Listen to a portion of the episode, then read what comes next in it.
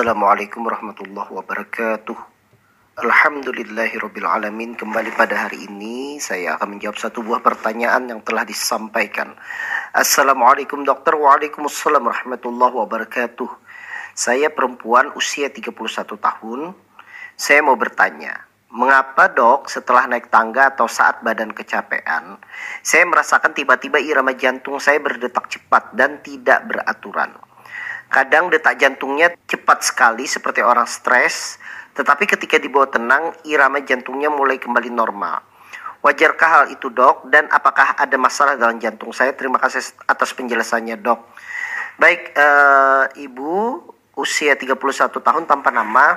Jadi keluhannya adalah uh, denyut jantung yang irama jantungnya berdetak cepat dan kadang tidak beraturan. Baik, denyut jantung seyokianya iramanya itu teratur denyut jantung sehingga menghasilkan denyut nadi yang juga teratur.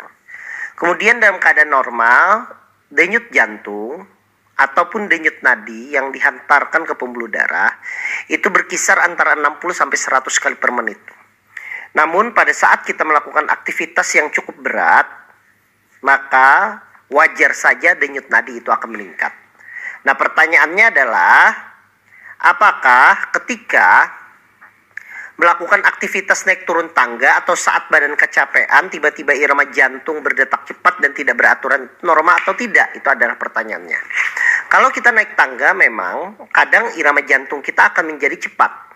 Itu adalah suatu kompensasi karena otot-otot yang kita gunakan untuk naik tangga itu memerlukan lebih banyak aliran darah. Karena lebih banyak metabolisme sehingga otot tersebut memerlukan oksigen yang lebih banyak Nah, untuk mengompensasi tersebut maka jantung akan berdenyut lebih cepat sehingga akan teraba lebih cepat nadinya tersebut. Maka itu adalah hal normal. Tapi yang muncul jadi masalah adalah ketika dia tidak beraturan denyutnya. Karena walaupun kecepatan nadi atau kecepatan denyut jantung itu meningkat, dia tetap harus teratur denyutnya tersebut. Tidak malah bukan tidak beraturan. Karena kalau tidak beraturan ini yang harus kita cari penyebab permasalahannya itu apa. Nah kalau seandainya pada saat badan kecapean apakah denyut jantung meningkat? Ya tidak. Sebenarnya denyut jantung itu meningkat pada saat kita melakukan aktivitas atau kegiatan fisik yang cukup berat. Kalau seandainya kecapean dan kita dalam posisi istirahat maka denyut jantung kita seharusnya ya norma-norma saja berkisar antara 60 sampai 100 kali per menit. Nah, pada saat kecapean denyut jantungnya itu meningkat, kemudian iramanya tidak beraturan, mungkin saja ini ada terkait penyakit lain yang harus diperhatikan. Nah, peningkatan denyut jantung dan menyebabkan terasa tidak enak pada tubuh kita, terasa berdebar-debar, kita menyebutnya dengan palpitasi. Peningkatan denyut jantung disebut dengan takikardi, kemudian merasa berdebar-debar, kita menyebutnya dengan palpitasi. Sedangkan kalau seandainya irama jantung yang tidak normal, kita menyebutnya dengan aritmi. Palpitasi sendiri itu sering terjadi pada kasus apa saja. Antara lain yang pertama palpitasi itu terjadi pada orang dengan gangguan irama jantung. Gangguan irama jantung itu bisa terjadi pada penyakit jantung bawaan, yang menyebab yang mengakibatkan irama jantung menjadi tidak normal atau pada kasus palpitasi dengan aritmi itu pada kasus gangguan tiroid di mana hormon tiroid meningkat menyebabkan seseorang menjadi hipertiroid atau kadar tiroid yang meningkat di dalam tubuh. Itu juga bisa menyebabkan palpitasi.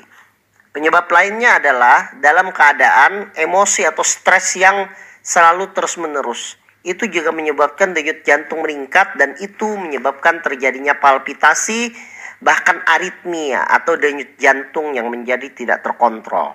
Nah, kalau itu terjadi pada ibu, apalagi ibu usianya masih 31 tahun, maka seyogyanya ibu harus segera periksa kepada dokter, baik itu dokter penyakit dalam ataupun dokter jantung untuk memastikan bagaimana denyut jantung ibu itu apakah normal atau tidak Hal yang paling sederhana yang akan dilakukan nanti adalah perekaman irama denyut jantung yang disebut dengan elektrokardiografi.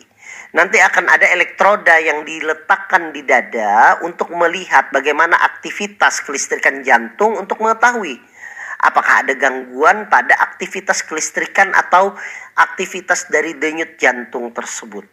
Nah, kalau seandainya itu nanti diketahui ada kelainan, baru nanti akan dilakukan pemeriksaan lainnya.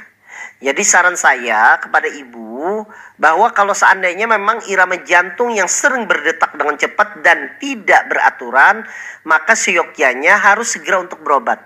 Karena kita tidak bisa memperkirakan kalau tidak dilakukan pemeriksaan secara mendetil apa penyebabnya itu. Bahkan mungkin saja pada penderita-penderita metabolik, gangguan metabolik, irama jantung menjadi tidak teratur. Nah, apakah itu bisa kembali normal? Tergantung. Kalau seandainya hipertiroid diobati dan tiroidnya menjadi normal kembali, ya dia denyut jantungnya akan normal.